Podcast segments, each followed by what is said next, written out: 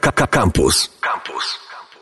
Y, Dzień dobry, kochane słuchaczki, kochani słuchacze. Witam w audycji albo poczytam w sobotnie przedpołudnie albo poranek. To zależy, jak ktoś spędził wczorajszy wieczór.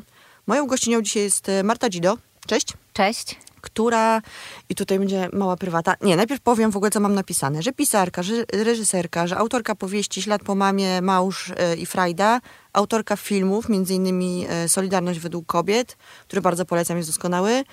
Y, A potem powiem, że to jest taka osoba, która y, napisała swoją pierwszą książkę, wydała swoją pierwszą książkę w 2005 roku. Dobrze Tak, mówię? tak było. E, Jak ja pracowałam w księgarni, to wyszło w takiej wspaniałej serii hartowej, w której wyszło w ogóle wtedy mnóstwo bardzo dobrej polskiej prozy. I ja to siedziałam i czytałam to w księgarni e, cichaczem. I byłam dosyć zła e, na ciebie i na e, Masłowską, bo to jakby ten przedział, kiedy ja siedziałam w tej księgarni, że są w ogóle osoby, które są w moim wieku i już napisały takie dobre książki.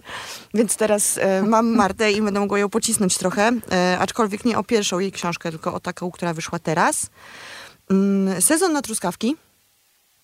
Książka, hmm, to są opowiadania, które są w, chyba w dużym skrócie można powiedzieć, że są o y, trochę transgresyjne i trochę takimi są opowiadaniami przejścia, bo są w większości y, bohaterkami są dziewczyny, kobiety starsze, młodsze. Y, jedno jest napisane z perspektywy męskiej, ale tak to cały czas jesteśmy w świecie kobiet. Y, I to są takie opowiadania, które w, bardzo mocno dotykają tematu cielesności, seksualności, E, ale w takim wymiarze właśnie przekraczania jakichś granic i jakby pojmowania tego, co się dzieje w ogóle w, e, z, z naszym życiem. Nie tylko w, jeżeli chodzi o dorastanie, ale też są, e, jak to ładnie napisała Olga Wrubel, starsze kobiety, czyli 40-letnie. Pozdrawiamy Olga, dzięki. E, I one też jakby dokonują jakiegoś e, w cudzysłowie rytuału przejścia. W sensie coś się musi w ich życiu wydarzyć, e, żeby mogły iść dalej. Albo coś, z czymś muszą się pogodzić i dalej nie iść. Nie mogę za dużo mówić, bo bym wam opowiedziała wszystkie opowiadania najchętniej. Ym, I miałam zacząć od tego, że to są opowiadania, które w dużej mierze są, jeżeli są o nastolatkach, to są o nastolatkach takich, jakimi my, my byłyśmy, bo jesteśmy w, w tym samym wieku.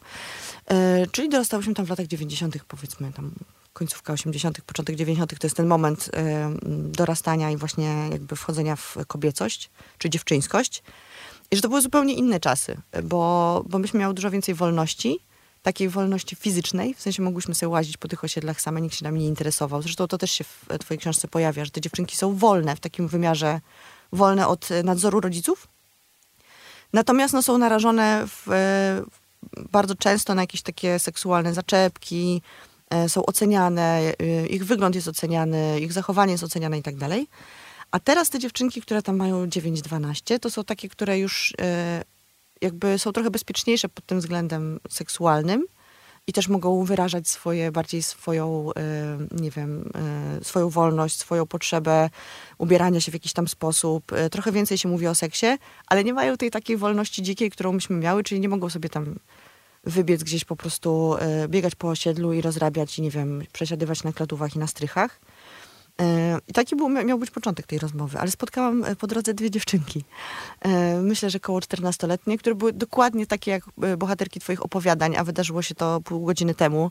Więc cała moja teoria o tym, że teraz takich dziewczynek już nie ma, przestała istnieć. Cudownie, cudownie, bo właśnie chciałam na to odpowiedzieć, że Mhm. to pytanie, czy takie dziewczynki są, myślę, że one są, myślę, że mm, może mechanizmy są trochę inne, Mhm. świat, jest, świat się zmienił, e, też technologia, która nas otacza i taki dostęp do informacji, do tego, że możemy po prostu sięgnąć, e, wpisać e, w internet słowo seks i wyskoczy Mhm. nam tam masa różnych informacji. Myśmy tego e, w czasach naszego dorastania, myśmy tego nie miały, ale ale chyba cały czas to, to przekraczanie granic, to poznawanie swojego ciała, e, takie mm, rozumienie samej siebie, dorastanie do akceptacji, czy właśnie wywalczanie sobie takiej przestrzeni wolności, to jest coś, co jest wspólne, co jest chyba niezależne od czasów, w jakich żyjemy. Mhm. No faktycznie dostęp jest dużo prostszy, dużo więcej się mówi w ogóle o seksie.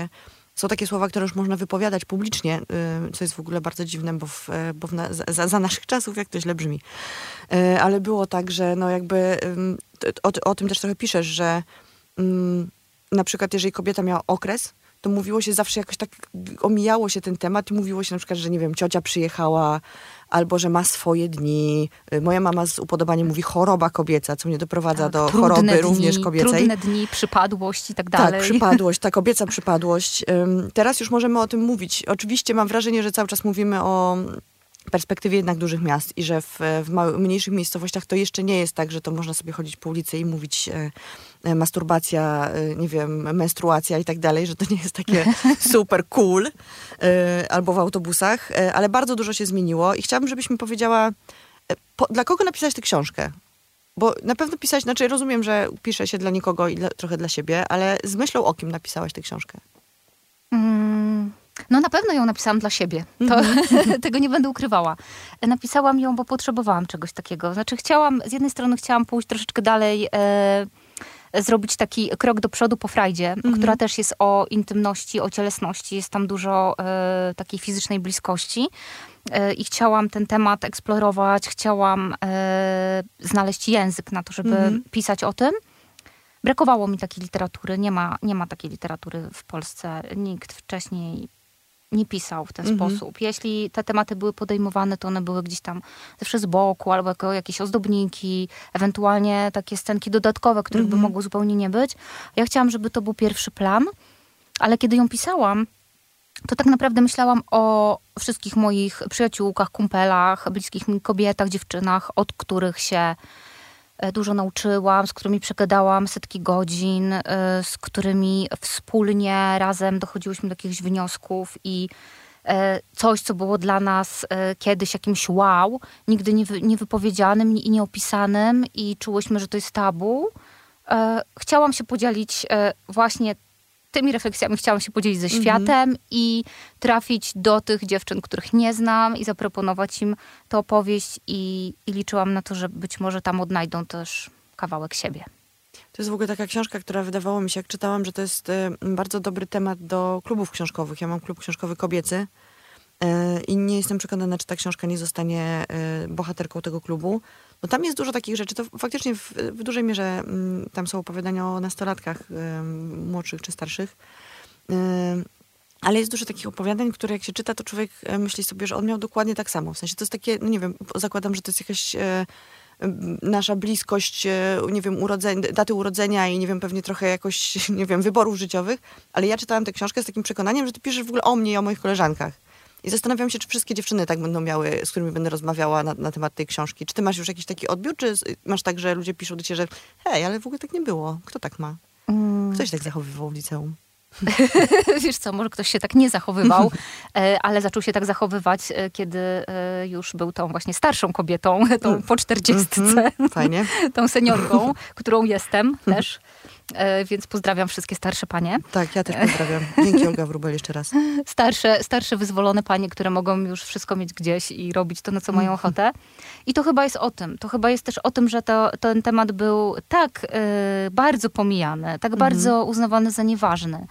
A jest tematem fundamentalnym. Jest tematem mm, dla mnie po prostu kluczowym w życiu. Mhm. E, momenty właśnie dojrzewania, dorastania, rozumienia siebie jako kobiety, e, pogodzenia się z pewnymi rzeczami, na które nie mam wpływu, Mhm. daniem sobie przyzwolenia na pewne zachowania, e, na które mam ochotę, nieocenianiem siebie, nie wyjściem z takiego zaklętego kręgu e, wszystkich powinności, tego co trzeba, co muszę, jaka mam być, czego ode mnie oczekuje świat, co by inni chcieli, jaką by mnie widzieli.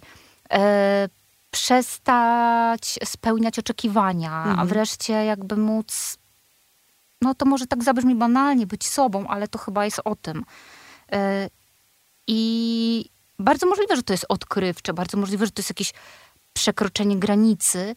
Natomiast pytanie też jest takie, czemu nikt przez dziesiątki lat o tym nie pisał? Mhm. E, skoro to jest tak bardzo e, częścią naszego wspólnego doświadczenia, niezależnie od tego, do jakiego liceum chodziłyśmy, w których latach do niego chodziłyśmy, jak dojrzewałyśmy, kim jesteśmy teraz. Mhm. Wiesz, to jest trochę tak, że wychodziły jakieś, ukazywały się książki, był taki w ogóle moment w literaturze polskiej, gdzie bardzo dużo pojawiło się takich książek właśnie o dojrzewaniu, a to na wsi, a to w mieście, a to w większym mniej- mieście, a to w, w latach 80., a to w dziewię- 90., ale faktycznie tam było tak. Było o kasetach, było o płytach CD, o Discmanach, było o różnych zespołach, było o tym, jak się ubieraliśmy, a nie było absolutnie nic o seksualności. I to jest, y, jak się zastanowiłam właśnie czytając twoją książkę, I wracałam do tych książek, które przeczytałam wcześniej, właśnie pisanych też przez młode dziewczyny. ha, jednak młode, to przypominałam sobie, że w tych książkach w zasadzie ten temat seksu był nieobecny. Tam było całowanie się po klatkach i tam łapanie za cycki, no ale nic więcej tak naprawdę. To było z takiej perspektywy właśnie osoby, która się nieustająco jednak mimo wszystko trochę wstydzi tego, że to w ogóle istnieje, nie? Cała ta cielesna strona dojrzewania i w ogóle całego życia. No to jest nasza kultura, Mhm. która nam się każe wstydzić. To jest brzydkie, są brzydkie miejsca, są brudne rzeczy. Właśnie e, brzydkie. Brudne, brudne myśli są i tak dalej. E, I e, ja nie chciałam o tym pisać. Znaczy nie chciałam robić takiej publicystyki, w której bym wskazywała jasno, że kultura, w której żyjemy jest opresyjna i tak Mhm. dalej i ona nas tak kształtuje, że my się tego wstydzimy, a to jest coś naturalnego, to jest część naszego doświadczenia, naszego życia i spychając to y, w kąt, zamiatając to pod dywan, y, nigdy tak naprawdę nie będziemy szczęśliwe, bo, Mhm. mm, bo udajemy, że czegoś nie ma. A to Mhm. jest. I to jest, y, I to jest nie tylko, myślę, częścią doświadczenia nastolatek. To jest jakby. Mm, mam taką teorię, że takie, że to dojrzewanie, ono się nie kończy. Ono jakby jest procesem. Ono jest takim też, mm, tak jak już mówiłam wcześniej, takim procesem polegającym na wyzwalaniu się właśnie z tych opresji, z tego, co, co uważałyśmy za brudne, co uważałyśmy za nieczyste, co było B, e, co było nie tak. E, I jakby odwracaniem tego myślenia e, i myśleniem o seksualności naszej, że jest piękna, że nas wzbogaca, że daje nam dużo dobrego, Mhm. że, nie, że może wcale nie warto się jej wstydzić, że to wcale nie jest brudne. I tak dalej, i tak dalej. To robią bohaterki mm, opowiadań e, mojej książki. I to są kobiety w różnym wieku, bo to są i dziewczynki, i dziewczęta, i nastolatki, i, i dwudziestokilkulatki, i to są trzydziestoparolatki, i to są kobiety po czterdziestce, i to są kobiety y, po No osiemdziesiątce. właśnie, bo jest jedna naprawdę starsza pani. Tak, ale myślę, że to tak naprawdę nie jest ważny e, nasz Mhm. wiek, to ile mamy lat i kiedy się urodziłyśmy. Ważne jest to, jak my się czujemy ze sobą. Mhm. E, I, I to pytanie, ile masz lat, e, może być py- e, pytaniem, na, jakby na ile lat się czujesz, Mhm. ile, ile e, masz lat e, jakby w swojej e, duchowości i Mhm. E, Ja mam tak, że ja e, są dni, kiedy się czuję naprawdę, że już jestem po 60, bo jestem strasznie zmęczona. Są momenty, kiedy się czuję, jakbym miała 16 lat i to nie jest zależne od, Mhm. od e, mojego roku urodzenia zupełnie. Ja miałam też takie wrażenie, że bardzo dużo pracy w pewnym momencie zostało włożone i to dobrze oczywiście, takie odczarowywanie y, ciała ludzkiego, ale w takim sensie, że nie musisz być idealna, nie musisz mieć długich nóg, nie musisz mieć ogolonych nóg, e, nie musisz wyglądać jak modelka z, z rozkładówki, potem już modelka nie z rozkładówki, tylko z, z sesji modowych. E, I w tym wszystkim jakoś trochę mam wrażenie, że zapomnieliśmy o tym, e, i mówiąc my, mam na myśli w ogóle jakiś taki ogół społeczeństwa, że jeszcze do odrobienia jest druga lekcja, czyli właśnie y, lekcja takiej cielesności, seksualności. Bo dużo było mówione o tym, że masz się czuć dobrze w shortach, niezależnie od tego, jak wyglądasz, e, ale nie, nikt nie mówił o tym, że jeżeli poczujesz się, że jeżeli poradzisz sobie ze swoją seksualnością w takim sensie, że się z nią zaprzyjaźnisz, e, pogodzisz e, i dopuścisz ją do siebie, to tak naprawdę całe to tłumaczenie, że jesteś piękna, jesteś piękna, to mantrowanie takie nie będzie potrzebne, bo będziesz się po prostu czuła piękna. Więc tak naprawdę te roboty powinny być odwrócone. Najpierw powinniśmy się za- zająć tym, żeby obudzić czy przywrócić ludziom seksualność, a dopiero potem samo by się zrobiło to, że ludzie by chodzili po ulicach i mówili, ty jestem naprawdę piękny, niezależnie od tego, jak wyglądam. Oczywiście i to, to, i to zależy od, od tego, jak się czujemy ze sobą, od takiego, no chyba na tym też polega szczęście, że mm, nie na tym, że dążymy do jakiegoś ideału, do którego nigdy nie, którego nigdy nie jesteśmy w stanie dosięgnąć, tylko po prostu akceptujemy siebie i mm, podążamy za, e, za jakimś takim naszym wewnętrznym pragnieniem, którego nie tłamsimy, nie, e, nie spychamy gdzieś na dalszy plan. Mm, do momentu, w którym jest granica, kiedy nie ranimy drugiej osoby, Mhm. tak? No, mm, na, tym, na tym, wydaje mi się, polega wolność i o to, o to, o to walczą te bohaterki, bohaterki mojej książki. No właśnie, bo tam jest, e, są takie wspaniałe pary dziewcząt. Dziewcząt, dziewcząt, no tak, dziewcząt. e, które się ze sobą e, przyjaźnią, koleżankują. To w ogóle doskonale się czyta, bo ja sobie od razu przypominam swoje przyjaciółki i koleżanki z, z czasów licealnych i podstawówkowych, z którymi w większości przypadków już nie mam kontaktu I zastanawiam się, jakby to było, gdybyśmy się teraz zobaczyły.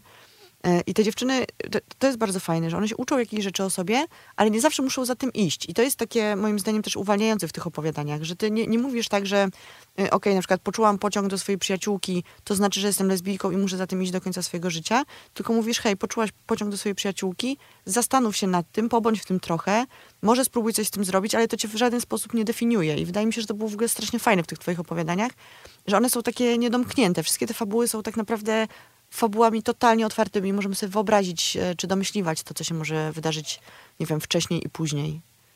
Ja w ogóle bardzo lubię takie otwarte, y, otwarte zakończenia.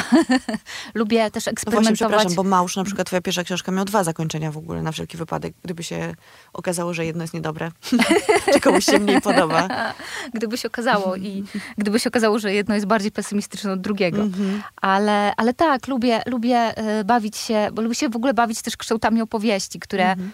e, w sezonie na truskawki one są bardzo różne, bo, bo są opowiadania, które, no jest na przykład jedno opowiadanie, które jest pisane od końca i poznajemy e, dwójkę bohaterów i jakby z nimi cofamy się w czasie, e, a cofając się w czasie zagłębiamy się jakby coraz bardziej, zaczynamy ich rozumieć i coraz bardziej mm, zagłębiamy się w ich e, psychikę. Są e, opowiadania pisane z różnych perspektyw.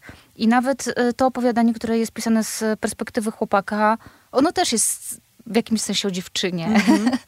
E, są, e, są opowiadania, które się jakby są pęknięte, e, przenoszą nas w czasie o 40 lat. Jednym zdaniem e, byliśmy w latach 40. ubiegłego wieku, a jesteśmy w teraźniejszości i tak dalej. E, I mm, wiesz co, no ja, ja też nie piszę e, po to, żeby dać jakieś gotowe odpowiedzi. Mhm. Żeby powiedzieć, e, słuchajcie, wszyscy jest tak i tak, ja wam teraz to oznajmię. Teraz wszyscy musicie zacząć masturbować i to was uleczy. to nie jest, Nie proszę musicie. Państwa, kochane słuchaczki, kochani słuchacze, taka książka. Nie musicie. Jeśli musicie. chcecie, możecie. Jeśli nie, Zachęcam oczywiście gorąco, ale nie musicie tego robić. nie musicie. Jeśli chcecie się spotkać z koleżankami, e, których nie widzieliście e, przez 30 lat, e, możecie się spotkać. Może to być bardzo fajne spotkanie, uwalniające, może być dużo śmiechu i dużo radości z niego, e, dużo zaskoczeń. E, też polecam, ale nie musicie. Mhm. Jeśli poczujecie pociąg do koleżanki, możecie za tym pójść, ale nie musicie. Jakby to jest o tym, że e, mamy tę możliwość wyboru. E, możemy zrobić ze swoim ciałem, co chcemy. Tego nie, nam nikt nie zabierze, nikt nam tego nie zakaże. E, same możemy to sobie, możemy tylko sobie to ograniczyć i zakazać, Mhm. ale to jest już jakby nasza wola i nasz wybór. To jest w ogóle też e, w jednym ze swoich opowiadań, też takim, które mnie e, zachwyciło. E, Opowiadań ma tytuł Luna i jest o masturbacji w dużej, dużym skrócie. No nie będziemy opowiadać wam tych opowiadań słuchacze i słuchaczki, gdyż musicie je po prostu przeczytać, sorry. I tam jest tak, że, że jakby zrobiłaś taki, taki zabieg, który jest dosyć ciekawy, no bo księżyc jednak mimo wszystko po, po polsku jest facetem. Jest po prostu mężczyzną, taką ma końcówkę.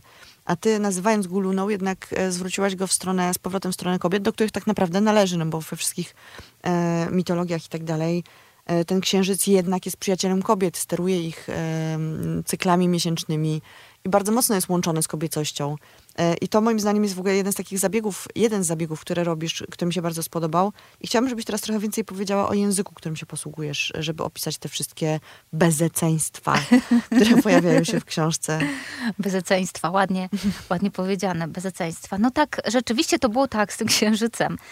Y, Bo zabrali nam księżyc w polskim języku. po To prostu. prawda, to prawda. Y, a księżyc jest nasza. Mhm. Nasza. nasza. Księżyc jest nasza, to prawda. Nasza. Y, chciałam napisać opowiadanie z perspektywy jakoś księżyca, żeby była ona bohaterką tego Mhm. opowiadania. Nie wiedziałam zupełnie, do czego mnie to doprowadzi. Y, I kiedy, kiedy zaczęłam pisać, to się zaczęło układać w taki. Powiedziałabym, że to jest taki hymn pochwalny o samomiłości Mhm. e, który, e, którego e, bohaterką jest jedna bohaterka, ale właściwie wszystkie jesteśmy bohaterkami te, tego opowiadania. E, jest takim hmm, opowiedzeniem o tym, że to, że sobie same dajemy przyjemność, że to jest okej, że to może być coś pięknego, że to może być coś niesamowitego. Że to nie jest zastępnik. że to nie jest zastępnik i że y, tam jest bardzo ważna ta pierwszoplanowa postać kobieca. Mhm. Ta właśnie kobieta, która przestała być dla innych, usługiwać innym, zastanawiać się, czy spełniła ich oczekiwania, czy wszyscy są najedzeni, czy wszyscy mają dobrze, czy może po nich pozmywać i tak dalej, i tak dalej. Nie, ona wreszcie jakby zostawia to wszystko i daje sobie przyjemność i czerpie z tego radość, bawi się tym, jest jej z tym dobrze i, i to nie jest żaden grzech, to Mhm. nie jest nic brudnego i to nie jest nic złego. Mm, To nie jest jeśli... miłość drugiej kategorii. Nie jest, nie Nie jest. jest. Natomiast jeśli chodzi o język, to jest, y, to jest trudne, bo język y, polski nasz, on, Potwornie niewdzięczny. on nie, ma do, nie ma za dużo do zaoferowania. Mhm, tak Pod tym naprawdę. względem faktycznie jest bardzo słabo. E, nie, nie wypracowaliśmy, nie wypracowałyśmy jeszcze chyba y, w takim języku mówionym sformułowań, którym mogłybyśmy się swobodnie mm, posługiwać. Mhm. I, I to jest tak. E, Ta książka wyszła pół roku temu. Miałam już od czasu premiery kilka, kilkanaście spotkań Mhm. autorskich. I to jest tak, że e, kiedy zaczynamy o tym mówić, dochodzimy do pewnego momentu w, w mówieniu i nie, nie jesteśmy w stanie pójść dalej. Mhm. Natomiast jeśli by zacząć mówić językiem z tej książki, Mhm. e, to jest język literacki, on nie brzmi.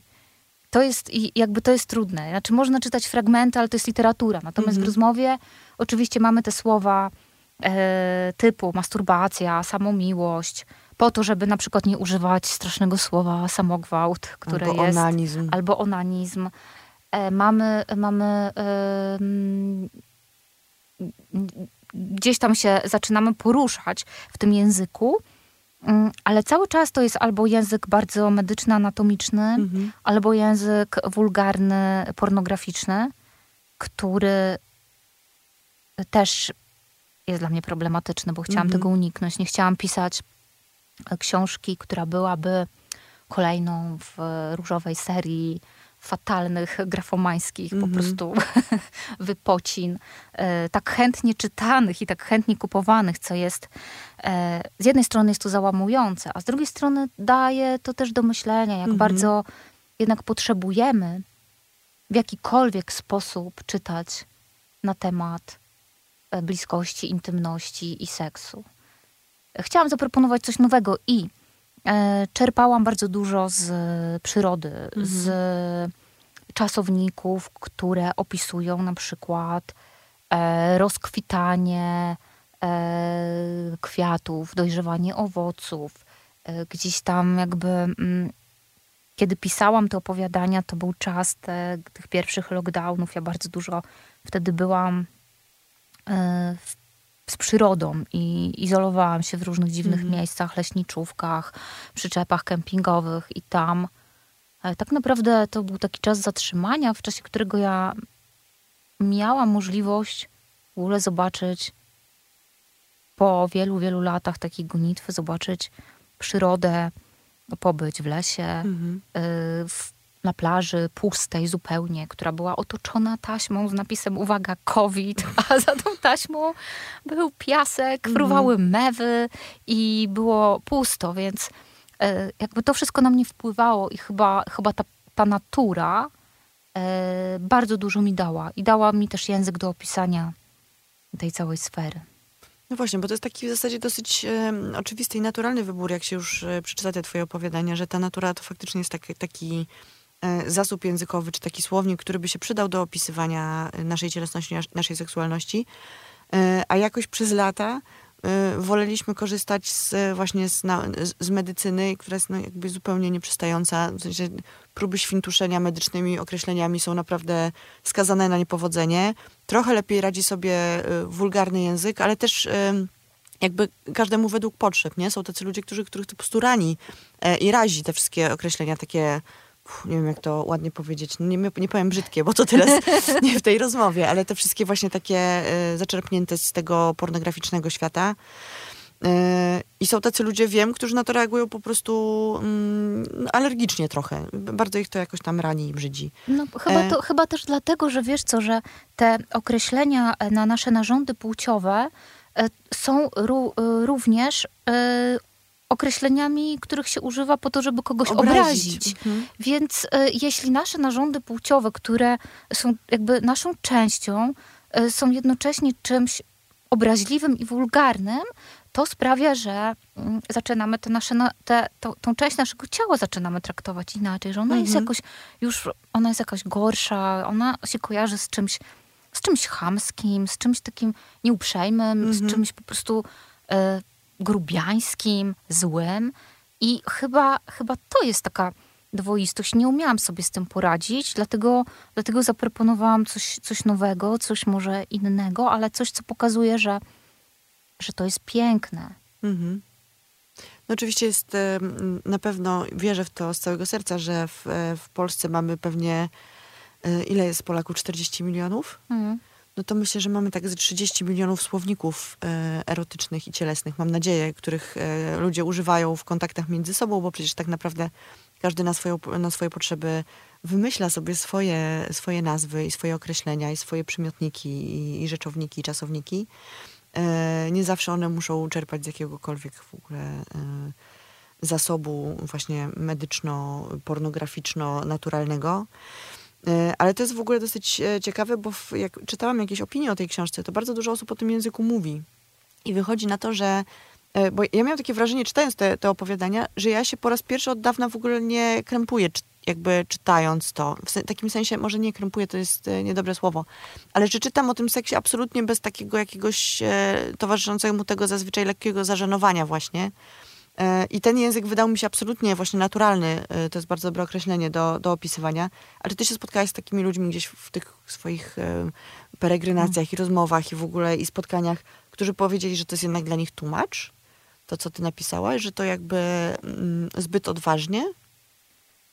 No na pewno gdzieś tam takie opinie Mhm. były, że, mm, że może nie aż tyle, że może za dużo, Mhm. że, mm, mm,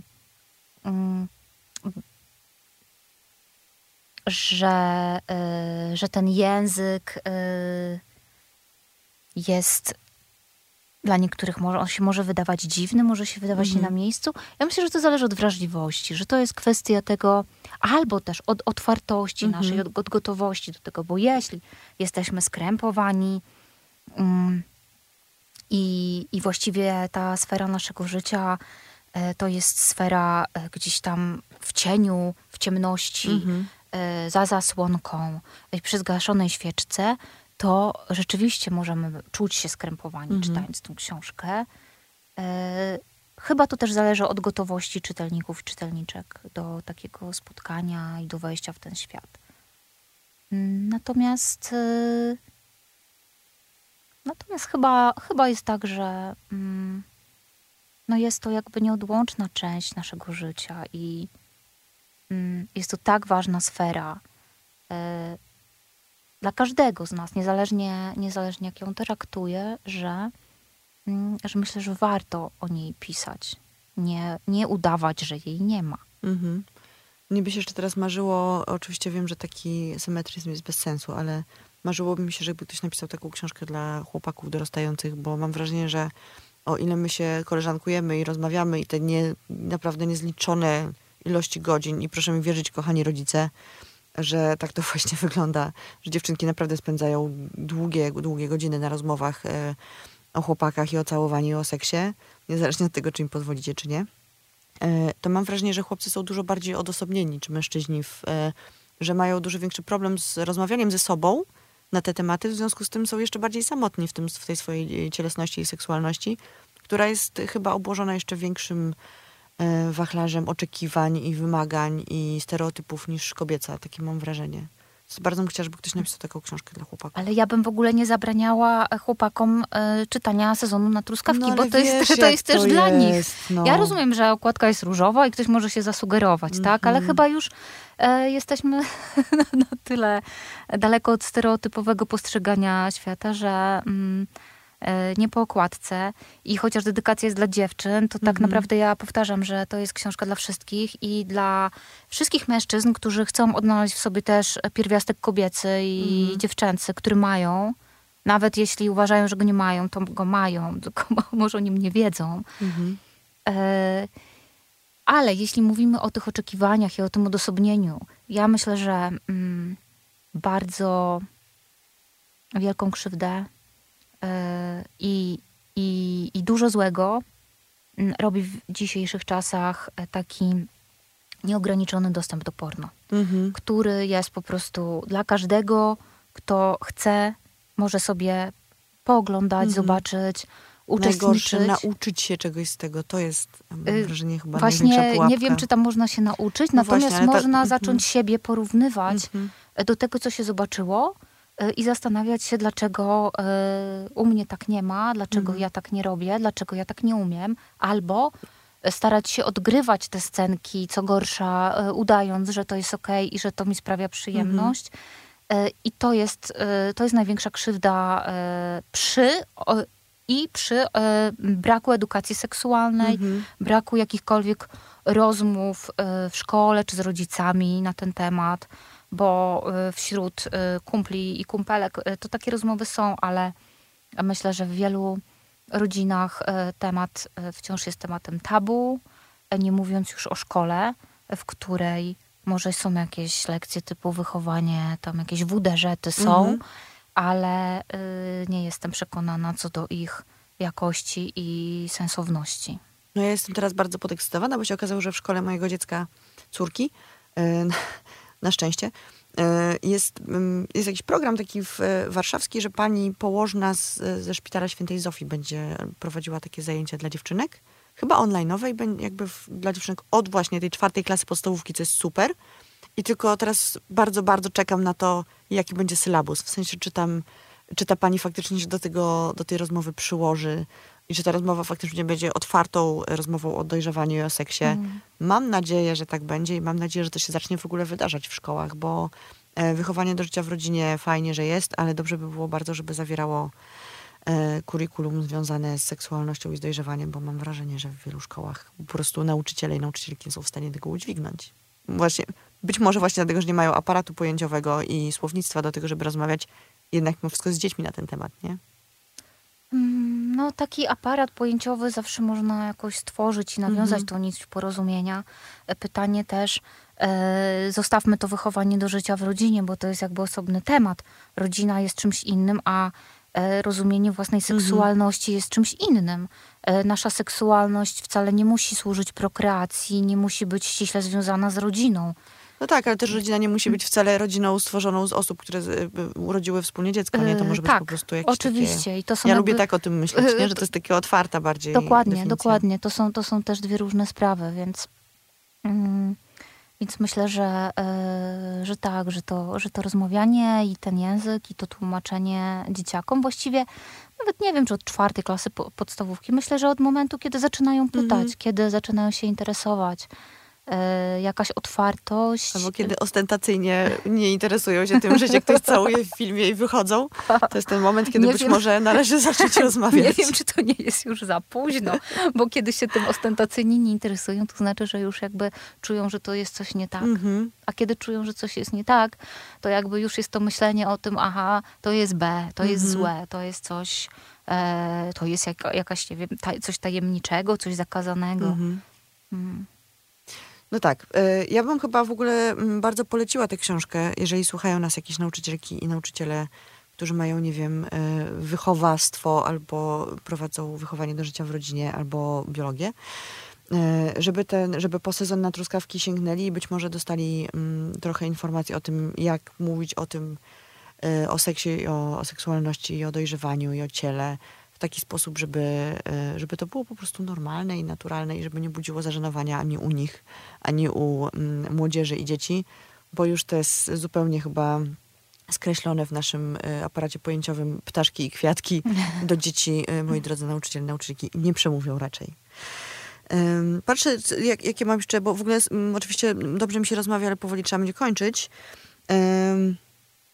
Ja bym chyba chciała jeszcze cię spytać e, na samym końcu o to, Czy ty, bo jest tak, że ta, ta postać główna, która tutaj, znaczy jest taka, jest taki, nie wiem, czy to archetyp to jest do, dobre słowo, nie jest, ale jest taki model tej postaci. Jak czytałam tę książkę, to mam wrażenie, że, ym, że to jest bardzo dużo autobiografii twojej, w sensie, że, to, że piszesz w oparciu o swoje przeżycia i te postacie mają z tobą dużo wspólnego. Yy, I czy to jest tak, że ty pisałaś tylko o sobie, czy miałaś na przykład tak, że myśląc o swoich przyjaciółkach, koleżankach, kobietach, które spotkałaś w międzyczasie, historiach, których usłyszałeś, czy wystarczył ci ten twój własny zasób? Wiesz co, to jest tak, że y, mm, właściwie wszystkie moje książki to są książki, które wydają się być jakoś autobiograficzne, że one są o mnie, że mm, to są, nie wiem, moje przeżycia, przygody i tak dalej. Natomiast to jest tak, że ja bardzo dużo daję z siebie w sensie emocjonalnym, tym historiom. E, I kiedy piszę, to rzeczywiście w jakimś sensie też staję się tymi bohaterkami, co czasami jest naprawdę też wyczerpujące. E, Natomiast y, to nie jest tak, że to jest, to, że to jest o mnie. To, y, to są y, opowieści mm, zainspirowane y, tymi właśnie wszystkimi godzinami spędzonymi z Mhm. moimi przyjaciółkami, kumpelami. To są y, historie y, o dziewczynach, które znałam, albo o y, dziewczynach, o dziewczynie, którą chciałam być, ale zabrakło mi odwagi w tamtym czasie. E, Albo mm, e, jakieś e, historie, które e, są wyobrażeniami czy hipotetycznymi wersjami zdarzeń, e, które mogłyby mieć miejsce, ale nie miały. Mhm.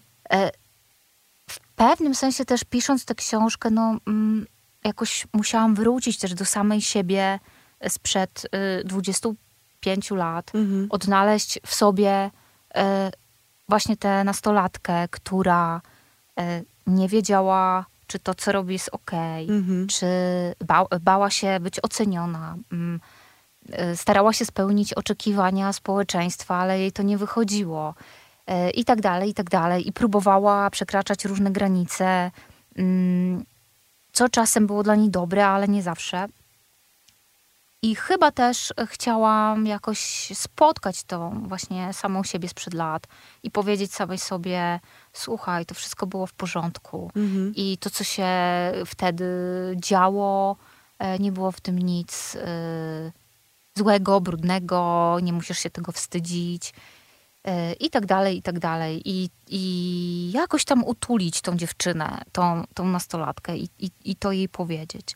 Natomiast nie jest tak, że, mm, że, to są, że to jest książka autobiograficzna. To jest w ogóle chyba najczęstsza pułapka takich książek, nie? Że ludzie od razu myślą, że, że, że szcz- szczególnie pisarka, która pisze właśnie o dojrzewaniu, dorastaniu, e, dzieciństwie swoim i tak dalej, tak dalej, to wszyscy od razu zakładają, że to jest po prostu podmiotka liryczna tej książki.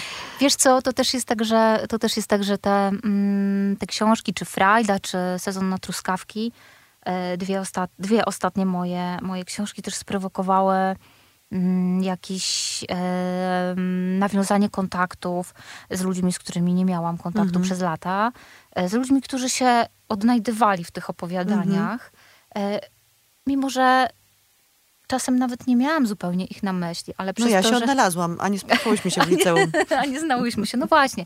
Więc to jest chyba siła opowieści. Mhm. E, Dobrze, dobrze napisanej, e, która rezonuje nie tylko w gronie e, przyjaciół i znajomych, którzy być może, nie wiem, pamiętają mnie i umiejscowiają e, Martę Dzido sprzed lat akurat gdzieś tam w jakichś akapitach, e, tylko po prostu daje możliwość osobom, których ja nie znałam i ich nigdy nie spotkałam, do tego, żeby też się w jakiś sposób utożsamiły. Myślę, że to jest chyba siłą tej książki. Słuchaczki i słuchacze, kochani i kochane, y, czytajcie sezon na truskawki Marty Dzido. Y, Miałam powiedzieć, że to jest wydawnictwo Relacja. Cały czas mówię relacje, co pewnie zdradza nieco o moim podejściu do relacji. Czytajcie tę książkę, głaszcie swoje wewnętrzne ciałka, rozmawiajcie ze sobą i swoimi przyjaciółmi i przyjaciółkami o y, seksie i o cielesności.